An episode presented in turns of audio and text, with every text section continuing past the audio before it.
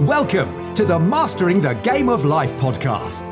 In this podcast, there'll be insights around three key areas to mastering the game of life purpose, prosperity, philanthropy. Your host, Paul Lowe, the third sector mentor, is the founder of Hearts Global CIC, which, along with many other of his charitable commitments, has been responsible for positively impacting thousands of people's lives, particularly young people from disadvantaged communities. Author of Mastering the Game of Life From Pain to Purpose and Speaking from Our Hearts books. Introducing your host, Paul Lowe. Welcome, listeners, to this Mastering Life podcast, where I'm very, very happy to announce Frank Nolan, one of my business mentors, as my guest today. And Frank's going to be giving us an insight and share his experiences around the importance of health under this title of My Health Wasn't Good, to be frank. So, Frank, a very warm welcome. Thank you very much, Paul. Glad to be here. And um, yeah, my health wasn't good, to be frank. Do you want to give us an insight? Well, I suppose, Paul, um, our health is our wealth, and uh, without it, we're in big trouble. I always felt that uh, I was invincible to everything, and uh, nothing would affect me. I suppose when I look back on the crash of 2008 2009, none of us had any idea what was ahead of us or what was to come, and um, I suppose when I look back of how many taps were turned off in different businesses I was involved in, and I was scrambling um, viciously to to protect what I built up over 10, 20 years. I realized that my health, mental health especially, um, was starting to struggle. So the first signs of of the struggle was was my fitness was starting to deplete. Um, I was starting to care less about myself. Mental health kicked in, um, and I was becoming depressed, and um, I started to spiral downwards, Paul. Mm.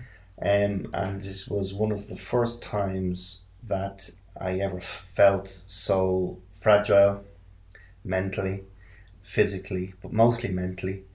And uh, it had a, a, profound effect on me, especially my outlook on life and how, in the name of God, was I going to get out of the current situation I was in. Mm. So, would it be fair to say then, Frank, that um, your life that you'd lived or the approach that you'd adopted in your life up until that point would have been very much um, ego driven? Yes, I would say so, Paul. It was um, a stage in my life where it was late 30s. Um, my wife used to laugh um, and uh, with me and uh, ask me the question, when's it ever going to be enough? And my answer was, it'll never be enough.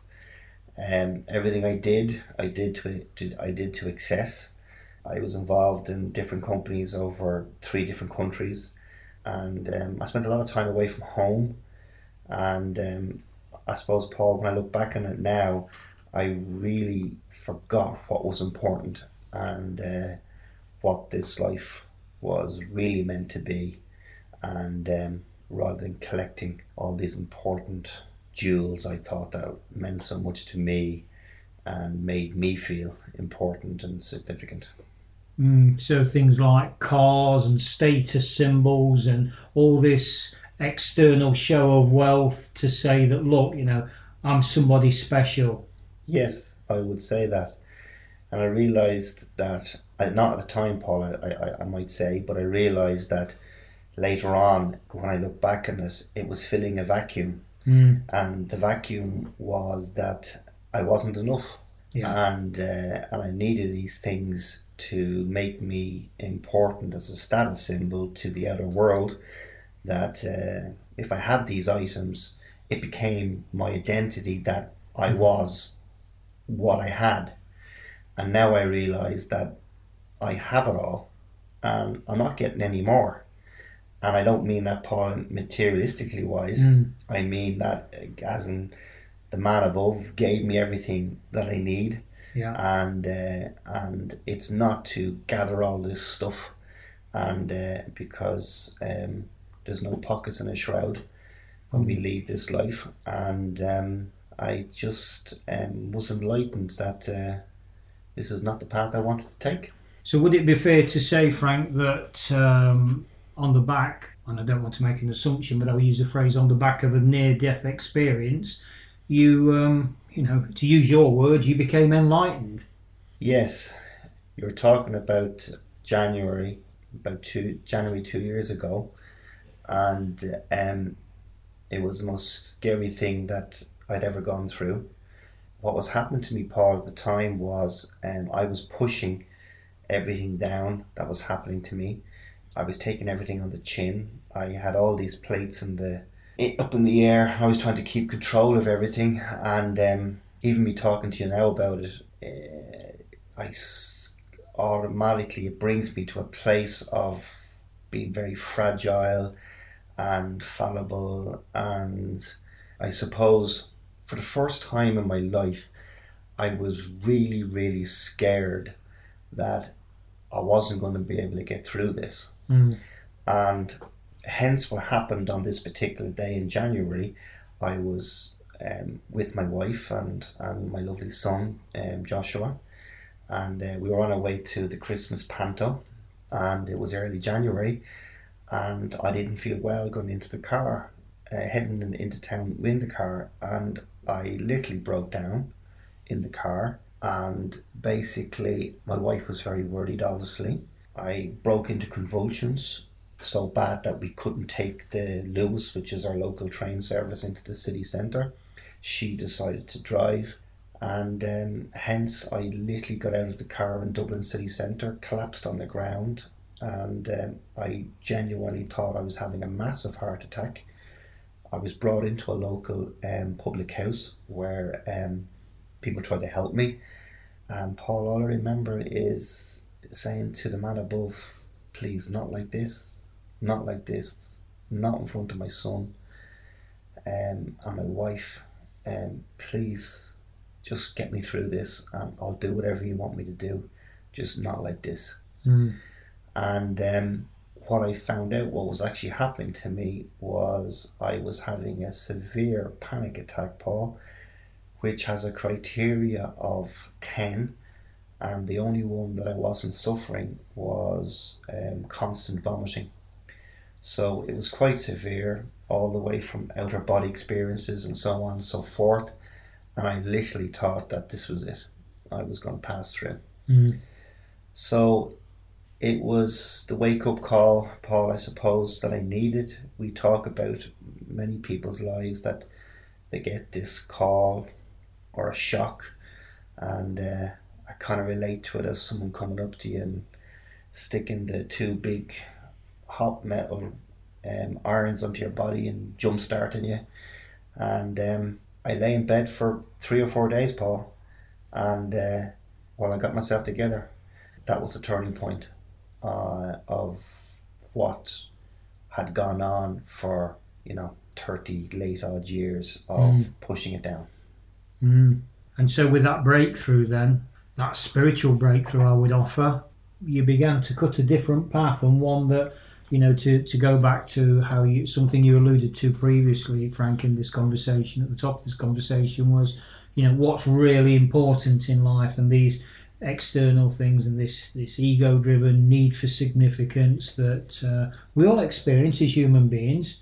And I think you know when we have something very profound and uh, and confrontational and stark in our lives like this it, it kind of brings us to our, our senses and makes us realize actually you know it's just external stuff. Because without your health actually you've got nothing absolutely nothing. Would that be a fair assessment? It would paul. Um, I didn't realize that back then because um, I was a man who was very much ego driven and um, and uh, very much um, that I can do it all and I can have it all. Mm. And now I've come to the realization that I, I don't need it all. I am it all. Absolutely. And and and that has really really changed my thinking um, and I've a completely new outlook on life, and um, it's not about gathering all these objects and and uh, to fulfill who I thought I was or who I thought I needed to be to the outside world. And I've had to do a lot of soul searching from the inside. And um, through working through different um, parties, I've started to rebuild the you know the inside of me that was broken, and um, I'm glad to say that uh, I call it recovery because I kind of feel it is like a bit like recovery because I got to a stage where kind of flatlined, and uh, it was a massive turning point in my life. So now I look at my life differently. I'm very grateful for each day. And Paul, I, I, I take each day as it comes. For me, it's like my life is like a book, and each page is the page of my day. It's blank, it starts off early in the morning, and I decide what's going to be filled on that page. Fantastic. So it really has, um, it's changed, and it's made me realize as well that we're not here to, I suppose, the ego leads, especially in men, um, early 30s to late 30s. It very much has um, a lot of power, but it, I, I suppose I've got to realize that there's much more to life eh, than that, and obviously it helps you detach yourself. It's a word that we commonly use together when we're It chatting. is, yeah, yeah. And you realize that you didn't come here No. for all that type of to be filling us bags and bags of materialistic items because you ain't gone anywhere where with them. Mm. And life, as I know it today, is more about how can I serve, how Yeah. can I help, and it's about using my experiences and my knowledge to help people to get up to the next level and fulfill their dreams. Yeah, fantastic. And actually, that bags metaphor is very, very appropriate because if we imagine that we go through life carrying big bags around with us, we get very tired, and sooner or later, something will give.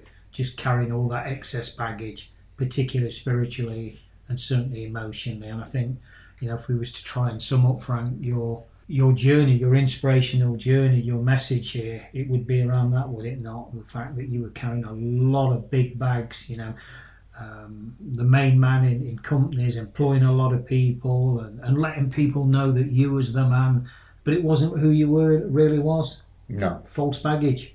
I totally agree. It was like I was living two different lives. Mm. There was the life that I wanted people to see me as the persona that I was trying to portray. Yeah. And then there was the internal battle that was going on that who I really was, who I'm becoming and evolving into now, Mm. versus the person who I wanted the outside world to see me as.